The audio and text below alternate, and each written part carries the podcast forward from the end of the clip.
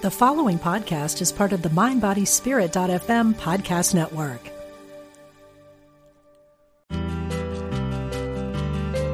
We're glad you found us. This is Unity Online Radio, the voice of an awakening world.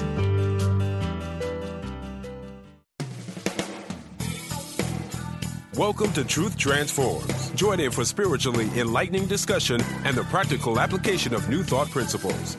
Here's your host, Reverend Galen McDowell. Welcome to Truth Transforms. I'm your host, Galen McDowell, and I am the Senior Assistant Minister and Executive Minister at Christ Universal Temple in Chicago, Illinois, where the Reverend Dr. Derrick B. Wells is the Senior Minister and the Reverend Dr. Johnnie Colemon is the founder if you've been listening to the show for a while, you know that we're in the midst of a series titled Secrets of the Millionaire Mind, which is based on a book of the same title by T. Harv Eker. I'm really enjoying this book, and uh, and I think this book has so many insights. I've just been taking my time to teach it. I, you know, I, my original intention was to, you know, maybe do a, you know, six weeks or something like that or maybe even four weeks because the book isn't that big, less than 200 pages. But it still has me wrapped up, and I want to make sure that you get out of it what you need. Now, this book is really good, and I strongly suggest that you get the book Secrets of the Millionaire Mind by T. Harv Eker. I don't know T. Harv Eker. I don't get anything from his book sales. I believe in putting material in people's hands that will empower them to do what they desire, to achieve the goals they desire, to produce the results they desire. And I believe that this is one of the books that you can use to get the results you desire. That's what it's about. So this book isn't about being a super mystic. This book isn't about, you know, finding, you know, you know, Christ consciousness. This book is very clear about the inner game of wealth. What are the the laws, mental and spiritual? And he only dabbled with the spiritual a little bit, but he focuses on how you need to think the psychology of wealth. So if you can just keep that in mind, that this particular book is specifically about the psychology of wealth, you'll get it. Now, to the book last week I left off on, uh, I believe I was teaching wealth file number 10. And um, there's a couple of things that I just want to come go run over really fast on page 118 and 119 and 120 before we go forward. He asks a question What good do you do for poor people by being one of them? Whom do you help by being broke? Aren't you just another mouth to feed? Wouldn't it be more effective for you to create wealth for yourself and then be able to help others from a place of strength instead of weakness? Now, he isn't the first person to say this. You know, back in the 1930s, Charles Fillmore wrote that it's a sin to be poor. And I'm sure he took all of the flack for writing a statement like that because it's so c- contrary to what people think. Anyway, uh, con- how do I want to say this? Okay, so when you say it's a sin to be poor, you're not saying that a person is morally wrong. What the word sin in in Hebrew means to miss the mark. So he's saying what Charles Fillmore was saying in the 30s was, you are one with the source of all good. Therefore, it is missing the mark not to have the things you need to live a better life you know so i think it's really important to to make that differentiation. Reverend ike was saying in the 70s that the best way to help poor people is not be one of them. And people was would get upset with him for saying that statement. He would say it over and over again. But les browngate who is also a friend of reverend ike who who told me that he said to ike um, you know, he knew Ike very well. He's told me a lot of stories about Johnnie Colemon and Reverend Ike. They were like brothers and sisters. But um, in the midst of these stories, he would just tell you know, like Ike would stand on those type of statements. You know, best way to help poor people is not be one of them. But the the the context of that statement was it's easier to pull somebody out of the hole than it is to be in the hole with them and push them out. If you want to be able to make the impact that you want to be able to make in life, you have to put yourself in a position to where you can maximize your help. You know, it's sort of like what's happening with the gun lobby in America. Every time somebody shoots uh, up a school or store or whatever, people say, You have my thoughts and prayers. And that's good. Thoughts and prayers are good. But can we work with some laws to get some things changed? Sooner or later, you have to put yourself in a position to where action happens. All right. So if you want to be in a position of power to take action properly, then you have to, to make sure that you get out first, that you empower yourself first and then you go forward. All right. So help from your strength. If you if you have things you want to be, that you believe in that you want to support that you want to uh, help make an impact in the world, whether that's a ministry, that's a non for profit, or any other organization, or some political strategy or whatever, then it would be great to be able to have some money to support what you believe in. You know, during the civil rights era, there, you know, with Martin Luther King and many others, there were businessmen and women in the black community and black churches that were helping to fund the civil rights agenda. I mean, because people had to get on planes, people had to you know, uh, stay in hotels. People had to eat. People, you know, had to travel by bus and train or, or plane or whatever. It was a real thing. People had to rent spaces. People, uh, it, it, it wasn't just supported by thoughts and prayers. And if you have things you believe in, it could be with your family, with your children going to school, or or turning, giving them a business, or turning over uh, you know, wealth to another generation. You have to put yourself in a position to be able to do it. Anyway, next thing that I want to cover, page 119. He wrote a statement, T. Harv Eker wrote, money will only make you more of what you already are. Because sometimes people say, well, money will change me. Okay. But if if you are a jerk with money, it's a high level chance that you have some jerk tendencies and you were being a jerk about other things before the money. It'll make you more of what you already are. A compassionate person is a compassionate person. Now, if you allow something to change you, then that potential was always there. And that's something you have to address from a character standpoint. Because sometimes people do things or don't do things um, based upon a lot of factors. So you have some folks who really think and think a certain kind of way, but they don't they hold back from behaving that way publicly at least because of perception. But when they stop caring for whatever reason, then you see the real person, the authentic, and I don't mean spiritually authentic, I mean the authentic self far as character is concerned. So don't worry about money changing you. Just have you just have to be mindful that you are the master of money. Money doesn't master you. I am the master of money. Money doesn't master me. All right. So then he talks about being a good receiver. And this is important, very important, because he says, first, begin to nurture yourself. Remember, people are creatures of habit, and therefore you have to consciously practice receiving the best life has to offer. All right and he talks about having, you know, some designated funds in a play account, which I'll talk about later, either on this show or the next show, where you can use money to nurture yourself. You know, whatever it is, where you just do something for yourself. All right.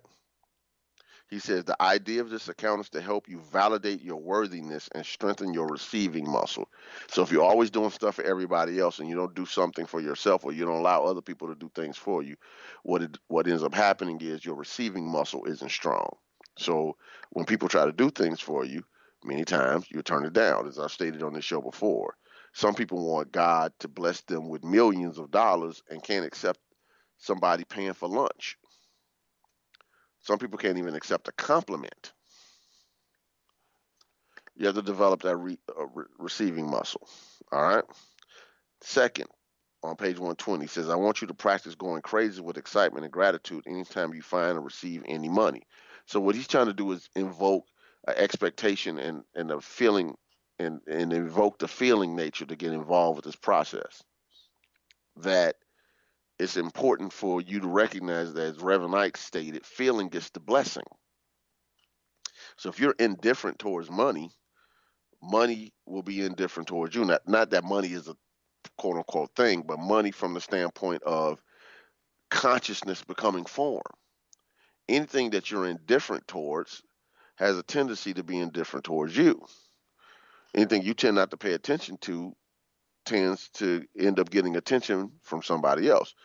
If you know, I'm sure there are people that are listening to this show that either have experienced being a person who did not pay attention or became indifferent towards somebody you you were dating or married to or whatever, and that dramatically affected the relationship or potentially ended it.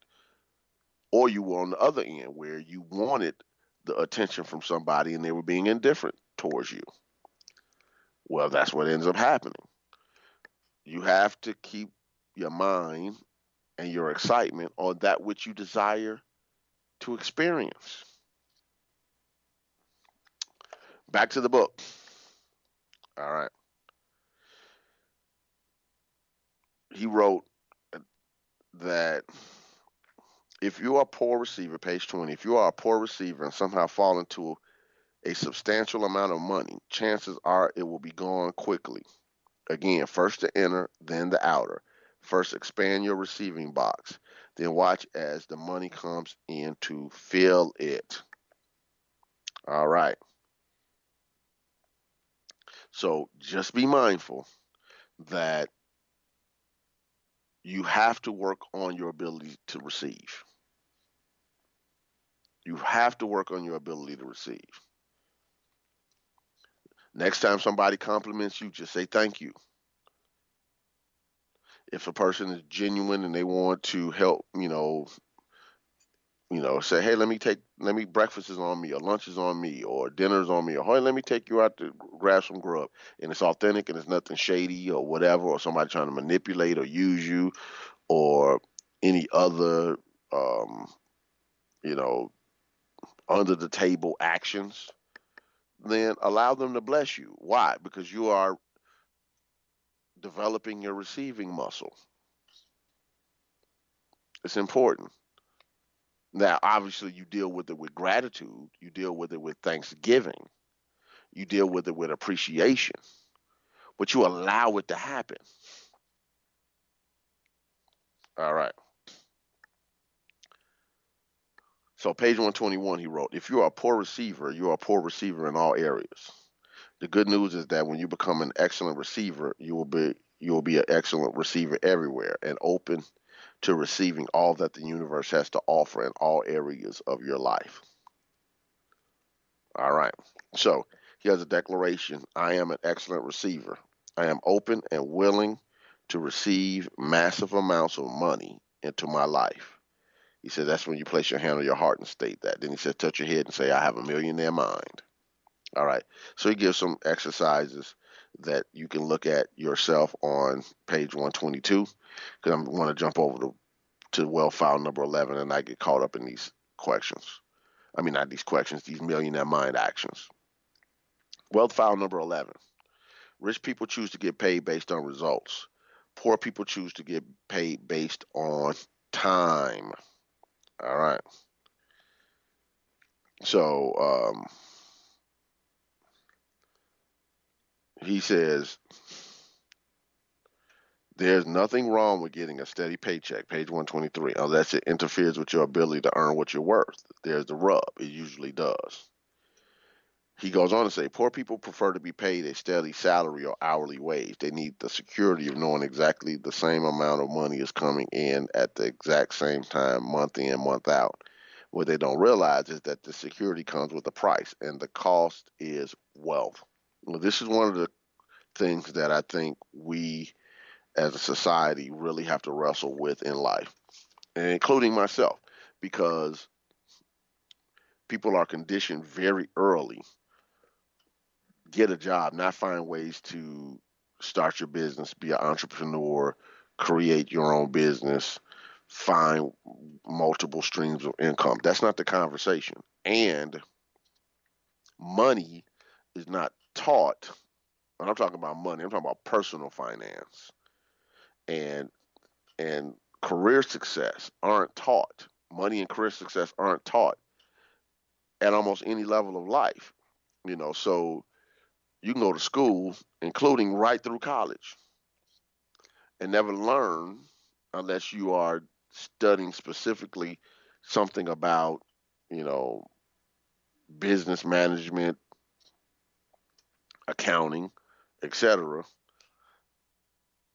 you you never learn how to deal with and wrestle with money. And even if you take those subjects, especially unless it's business management or whatever, eh, you're not necessarily learning how to be an entrepreneur and what it means to run a business.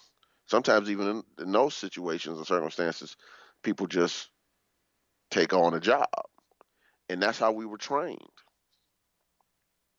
We're not trained to think how to wrestle with this subject. And I think it's important because you will psychologically default into what you've been trained to do. You know, and I, I look back and think back now on some things my mom said to me when I was a kid.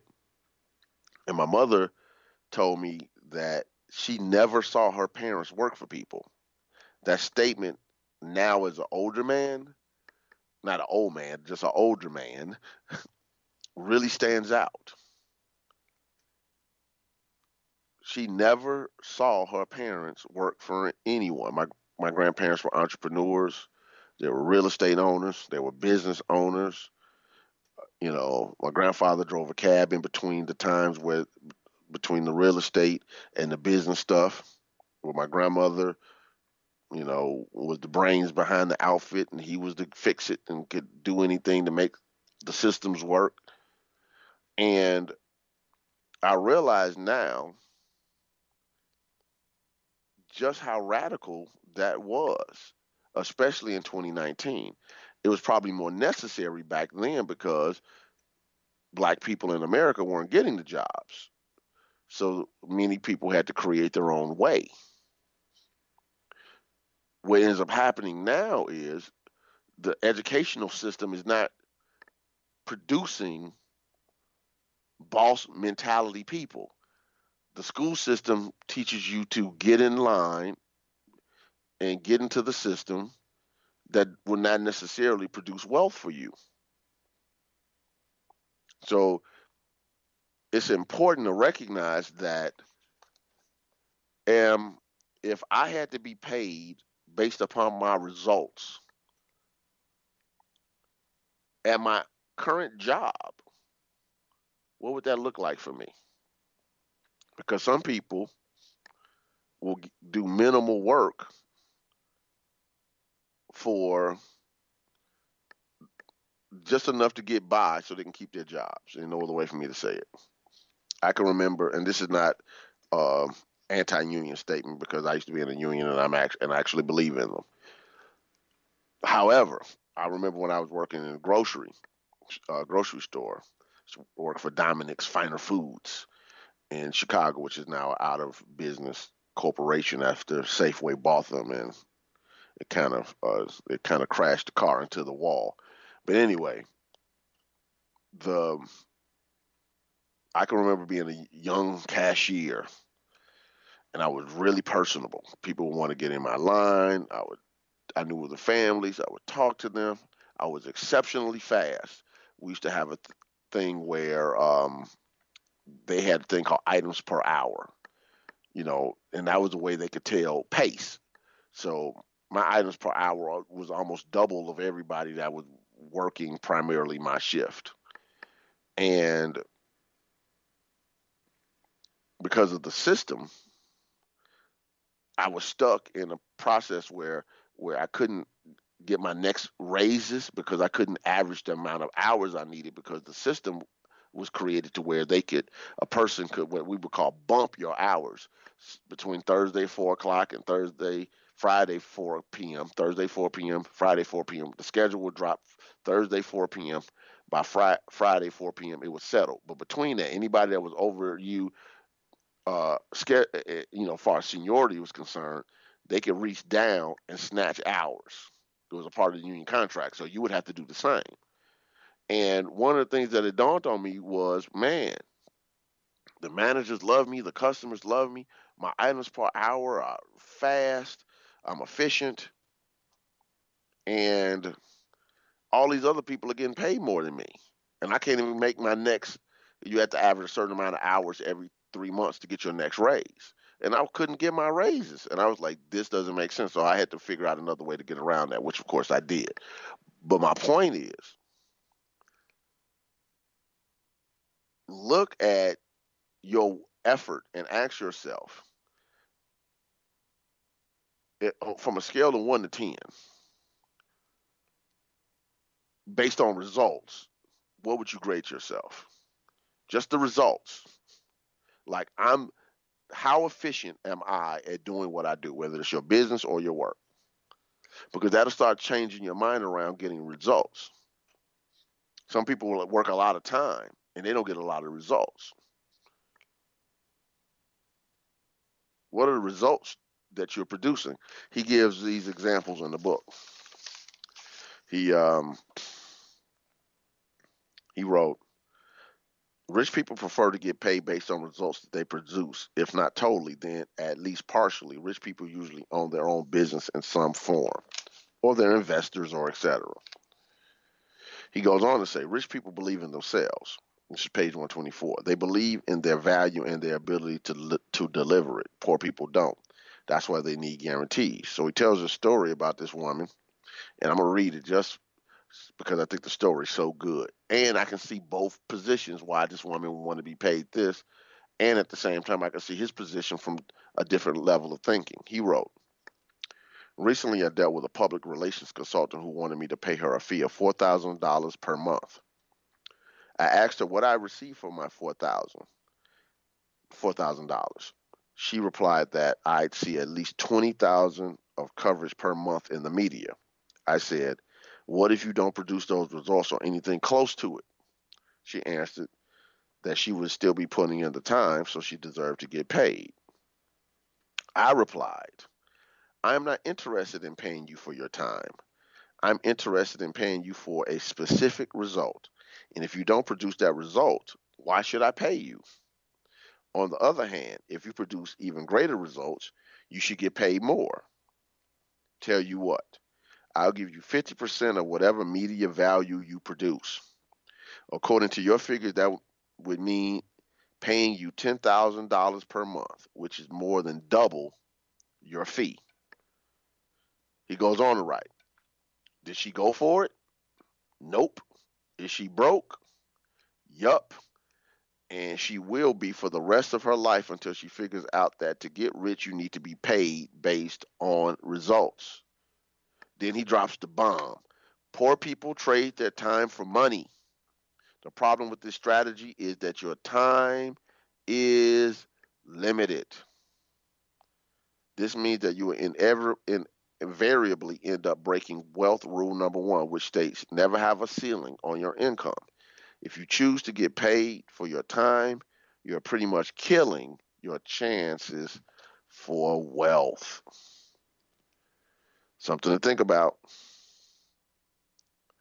Uh, something to think about. I just want that to be present to you. So, I'm looking at um, the time, and it's almost time for me to give start giving my commercial. So, um, let me give my commercial so we can go forward. So remember that this show, along with all the other shows on Unity Online Radio, are supported by your donations. So as you freely receive, freely give. My request is that you go to Unity Online, excuse me, unityradioonline.org or the shortcut unity.fm and click on the donate button and help support this online ministry that goes all over the world teaching people the principles of spiritual transformation. I also want to re- let you know or inform you that this show has a Facebook page, Truth Transforms with Reverend Galen McDowell. My request is that you like the page and give it a five star review and write a positive five star rating rather and write a positive review. The show is also on Apple Podcasts and the Stitcher app. Stitcher is S T I T C H E R. My request yet again is to give it a five star rating and write a positive review. It helps with the algorithms, it gets it out in front of people. Also, to remind you that you can watch the Christ Universal Temple live stream from at www.cutemple.org or on our YouTube page, CU Temple or on our app, Christ Universal Digital, which is available on in Apple App Store or the Google Play Store. And on that app, we also have what we call the, the Colemon Archives, which is archives of uh, classic Johnnie Colemon sermons. So I just want you to be mindful of all of that, and so you can do what you need to do. We're going to take our break, and we'll be right back with Truth Transforms.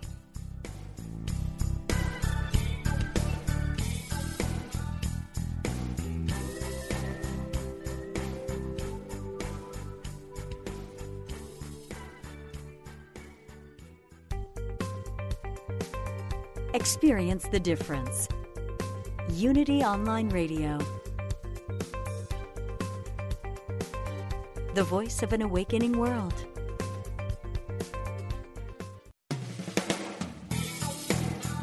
Welcome back to Truth Transforms with your host, Reverend Galen McDowell.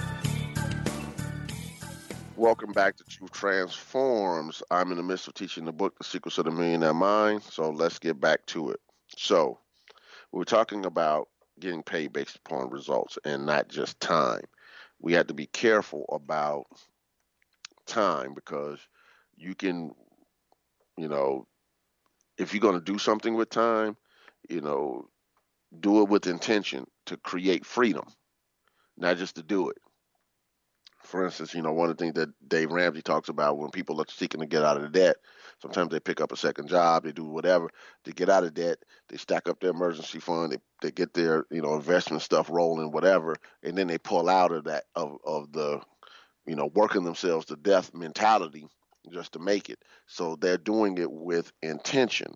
And the intention would have been, or is rather, to make sure that they're producing the results that they desire. And, and so what they're just doing is an infusion of cash to make sure that that process happens. So there might be times you have to do it in, in shorter spurts, but what he's trying to help us understand, T. Harv Eker, is the psychology behind it. That you know you can be a person who's who's who's working 24 seven and be and you're broke, you can be a person that's working 24 7 because you love it and you can be rich you can be a person that's working shorter amount of hours and and have but you're more efficient in what you do versus a person who is working a lot of hours and, and isn't. You know one of the things that as a basketball fan i'm just going to use this analogy and i'm move on. And in basketball there's a term called um, high volume scorer which basically means they have a high usage rate. They shoot the ball a lot. They hold the ball a lot. They dribble the ball a lot. But they have um, low field goal percentage normally. They they shoot a lot of shots, but they don't score efficiently. In other words, they don't. You know, when when they touch the ball, either they're scoring or somebody else is scoring consistently and efficiently. So there are some players who are considered great players throughout NBA history, but they were high volume scorers. They shot a lot. They had low field goal percentages, uh, even though they had the ball a lot. You know, versus say for instance a Michael Jordan who was a high volume scorer, but he was highly efficient. What do I mean by that? He had a high shooting rate, shooting percentage rather. In other words, when he got the ball, he was either scoring, he was getting fouled, going to the free throw lane, he was creating open opportunities for assists, or what they call the hockey assist, the pass that leads to the pass. And what that did was it allowed his teams to be more efficient. So even though he shot a lot, he was exceptionally efficient. Where there were some people who shot a lot who weren't efficient. And there are people who work a lot who don't have any money. And there are people who work a lot who do. And there are people who don't work as much and they're efficient. And there are people who don't work a lot and they don't have anything. We got to deal with the psychology of wealth, the psychology of money, and really get that in our minds. So he goes on to say, talking about how people who have uh, what he calls personal service business, in, in other words, you get paid for your time. Sometimes it's a challenge to get wealthy, even when you're, and he mentions like even lawyers, accountants, consultants who are not partners in their firm. You're, you're getting paid, if you're getting paid based upon time alone, yeah, you can get wealthy, but you limit your ability to make money because you have to be doing something for that money to be made. This is one of the reasons why, you know, wealthy people are so big on businesses and investments because those things can make money whether you're working or not. All right. He goes on to say, page 126. I'm not suggesting there's anything wrong with being in the personal service business. Just don't expect to get rich anytime soon unless you create a way to duplicate or leverage yourself. Now, uh, Robert Kiyosaki talks about in Rich Dad Poor Dad about the four ways to make money. He calls it the cash flow quadrant. So you just made a, a plus sign and you put on the left side, left top corner, E, and then in the left bottom corner S, on the right uh, top corner B, and the bottom right corner I, you would see that the, on the left side is people who basically use time to make money. Employer employees, in other words, you have a job and you're trading time for money um, and those people are taxed the most, et cetera, et cetera. So it's hard to maintain a level of wealth. Then there's the S, which is self-employed, and self-employed means people who are skilled, uh, you know, dentist, doctor, lawyer, whatever, et cetera, but they still have to work or a small business owner. That's the other one. I forgot. I, want, I don't want to forget that. Well, you can end up working a lot of hours, but if you're not working, you're not making money. So, you know, so a person that's in the store working themselves for 12 hours a day, 14 hours a day, as a small business owner, yes, that can work, but you got to realize from the Robert Kiyosaki model, that's not the best way to make money. Well, let me rephrase that to become rich. You know, um, on the other side is big business owner, which it takes a long time, many times to get to that stage. But that's where you see the people who have the who are the wealthiest people tend to be big business owners. And then there's I for investors, people who are you know investing in you know you know mutual funds, you know the stocks, bonds, all that other stuff, and real estate, etc. Uh, corporations. So, according to Robert Kiyosaki, wealthy people tend to function on the right side of the quadrant. So even if you're, you know, so even if you, you now that doesn't mean you can't be an E and be an investor or be a S, which is self-employed or small business owner, and be a an investor. But he's just showing where the tax breaks are, where the um, the psychology of wealth exists is on the right side. So what T. Harv Eker, to go back to our book, is stating is we have to find ways to leverage what we need to do with our money. All right. And But then he talks about people who say they're not being paid for their worth. And then the question comes into play by whose opinion? Because if you're not, because, you know, if you're on a salary treadmill, you're allowing somebody else to make a judgment. And again, I understand this personally for myself. I got a job as well. Um, you know, and I'll be going to be doing and do other things because what I realize and what this book is saying is the moment you put yourself in a position where somebody else can determine your wealth, you've given away power. If you believe that you're worth more, now here's the thing: you're, you're, you, are, are you willing to put your skills to the test? Because I consider this sort of like American Idol.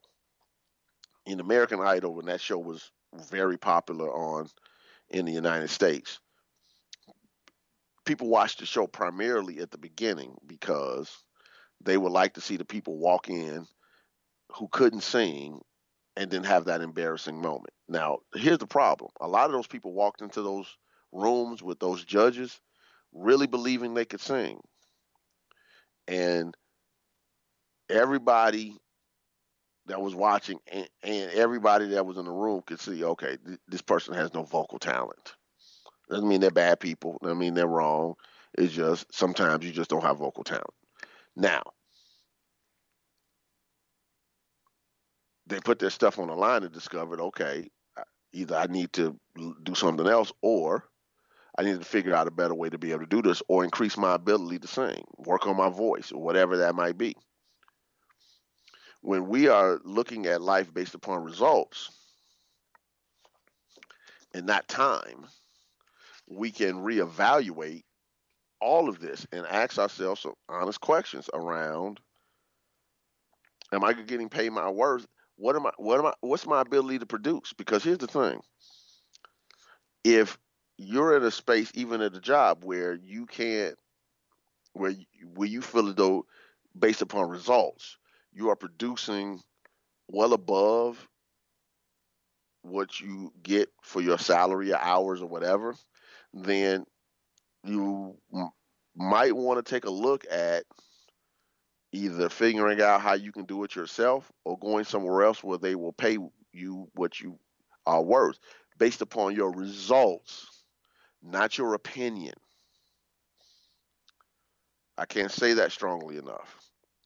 Based upon your results, and I'm saying that as a person who, since my early 20s, have I have always managed people and people sometimes people's self perception about their worth and value to the company, not as human beings, not as children of God, not as spiritual beings living in a spiritual universe governed by spiritual law. I'm talking about their results, their skill set, their ability. In a context of an organization, sometimes people are delusional, exceptionally delusional. Exceptionally delusional. Because it's easier to hold on to the delusion than face the facts that you can't produce the results that you think you can. It's sort of like, um, what's the way I want to say it? It's sort of like what Mike Tyson used to say. Everybody has a plan until they get hit in the face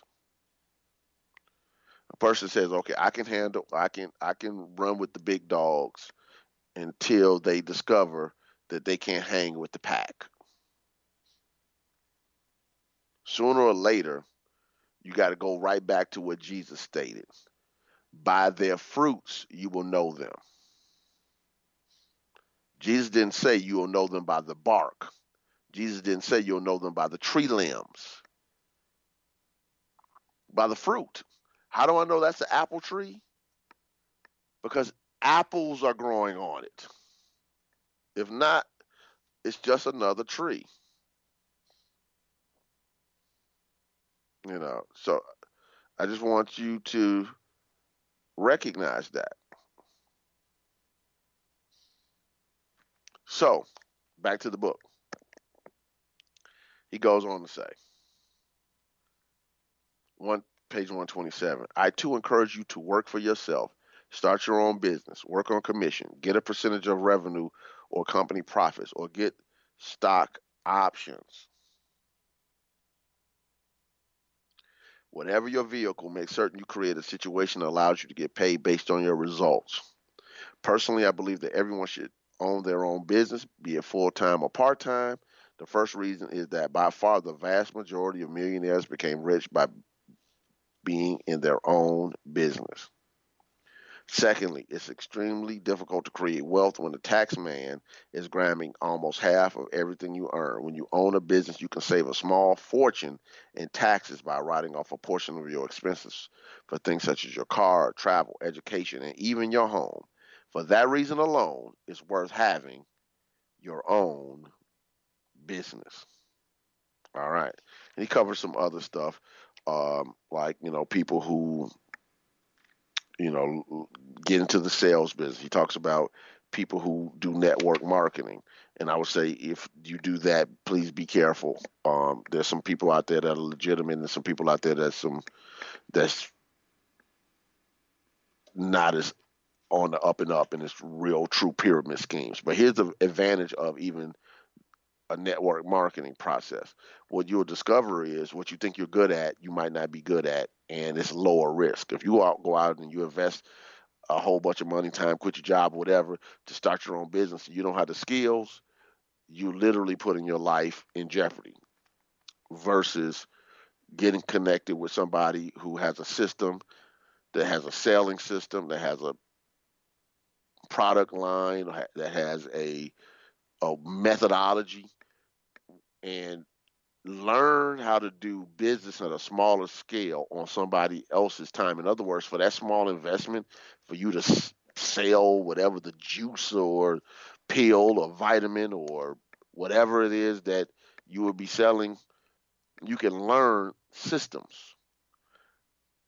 You know, because it's important to recognize that if you have the systems, then you can learn or become educated in what it means to be a salesperson. You know, I've bumped across people who um, who've been in network marketing who have no selling skills, and I'm like, okay,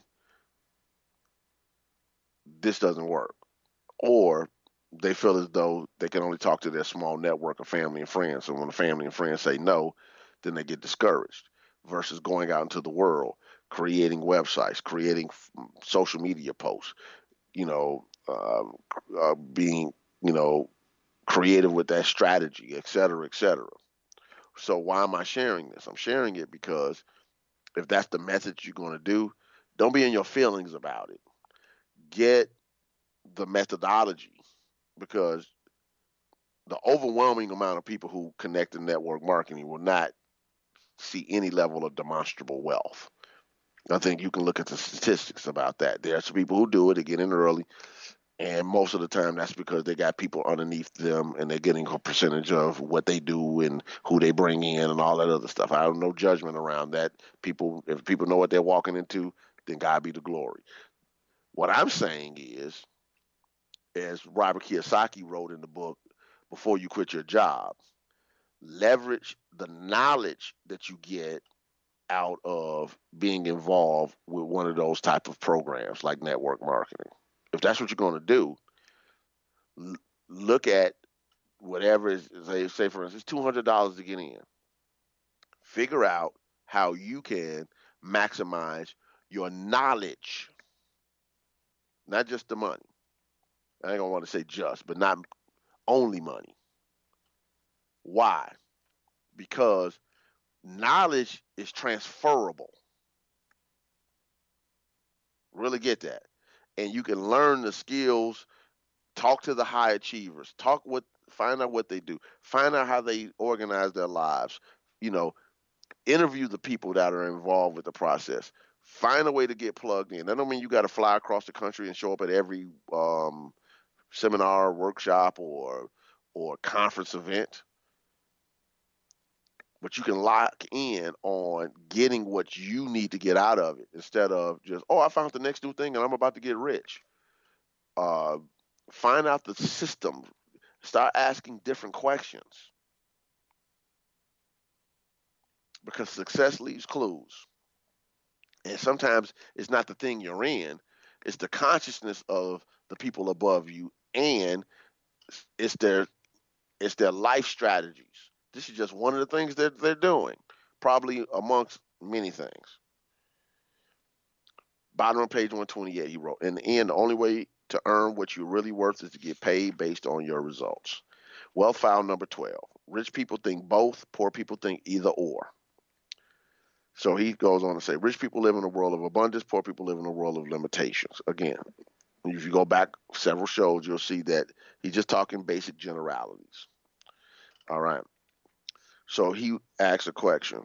He he presents a statement and a question. From now on, when confronted with an either or alternative, the quintessential question to ask yourself is, how can I have both? This question will change your life. Because what ends up happening is the questions that you ask will determine the answer. So when you say you can have this or you have that, then you're pondering. Instead of saying, How can I have both? How can I have both? I want to make a lot of money and I want a lot of free time. How can I have both? Not either or. I want to have a lot of money and I want to be able to cultivate my spiritual nature. How can I have both? How can I have both? I want to I want to work make a lot of money and I want to take six vacations a year, partially some with my family, some just by myself. You say, but I have a job. I have a responsibility. I have children. The moment you start having those conversations, you're blocking off the flow because you're not even contemplating what's possible. How can I have both? How can I have both? Now, let me just put this out there because this just thought just came to my mind.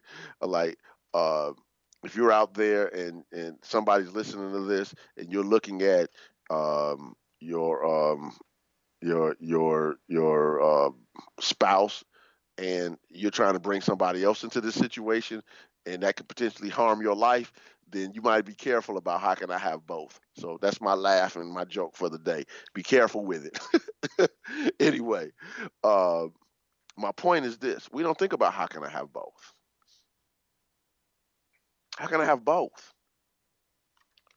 If you didn't get anything else out of this wealth file number 12, how can I have both is really the whole show. I want to, I want to, you know, I want to um, help my community and still build massive wealth. In other words, you want to volunteer and do all this other stuff and and show up for this and volunteer for that. How can I have both? How can I have both?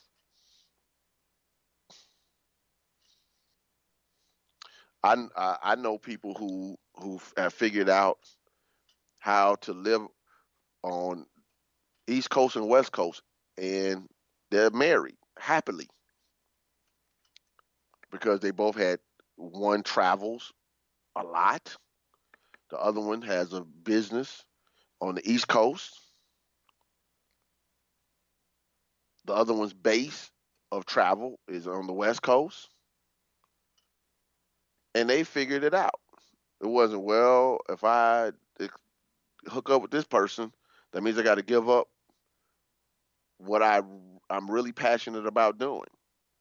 But they just chose both. How can I have both?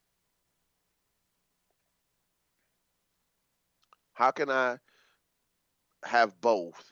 Will shift how you think. Because now you're opening your mind up to the possibilities. This is what Reverend Ike was was saying when he would say, "God, give me a million dollar idea, a multi million dollar idea. God, give me a multi million dollar idea." I had you all doing that exercise probably what last month or something like that. I'm trying to remember these, you know, days of ministry just go by. I teach it and then I move on. But just ponder what that means. God, how can I have both? Now you're putting the divine intelligence on it. God, how can I have both? Spirit, how can I have both? Universe, how can I have both? And here's the thing when you get the inspiration after you've asked, if you take no action, you kill the possibility. How can I have both? Just ponder that. Anyway, he talks a lot about um, a lot of different things in this chapter, which I think are really good. When he says, uh, talking about both money and why money is necessary, page 133, he talks about money being freedom. He says, money brings freedom, freedom to buy what you want, and freedom to do what you want with your time. Money allows you to enjoy the finer things in life as well as giving you the opportunity to help others have the necessities in life. Most of all, having money allows you not to spend your energy worrying about not having money. Then he goes on to say happiness is important too. And here's where poor and middle class people get confused. Many believe money and happiness are mutually exclusive. That either you can be rich or you can be happy. Again, this is nothing more than poor programming. People who are rich in every sense of the word understand that you can have both. Just as you can have both your arms and your legs, you can have money and happiness. So, in other words, as he states a few lines down, rich people believe you can have your cake and eat it too.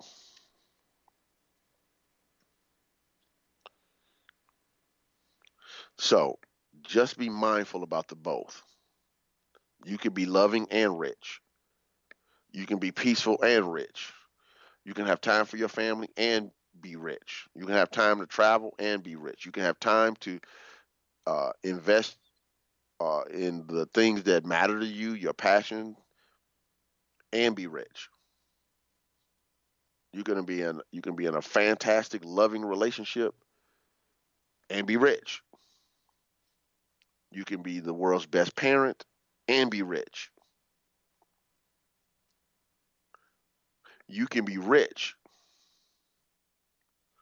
and still have your time. And you say, well, how, how is that possible? Be still and know that I am God. As Psalm 46:10 states, or Psalm 91. He who dwells in the secret place of the Most High shall dwell under the shadow of the Almighty. You got to get still with your own mind, and you got to start contemplating: How can I have both? It's not either or. How can I have both? And really get present to both. So anyway, let me uh, go now because I realize I'm looking at the clock and like, oh wow, it's time to stop. So we'll pick up on the wealth files that are after this one. We're we're getting close to wrapping this book up, and I might do some recap stuff after we finish it, just to make sure that we get it. Um, God bless you all. Go for it. Work the stuff. Get the book. Zero in on it. Do what you need to do and I'll be with you next week with Truth Transforms. God bless you.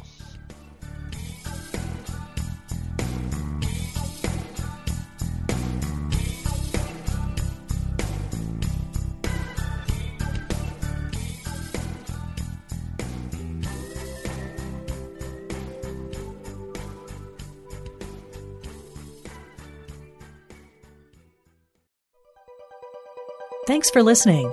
This is Unity Online Radio, the voice of an awakening world.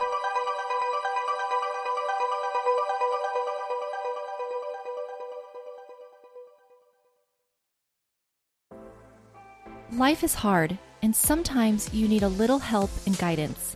I'm Laura West, host of a Guided Life podcast, and I believe that help is all around us. We just have to ask for it.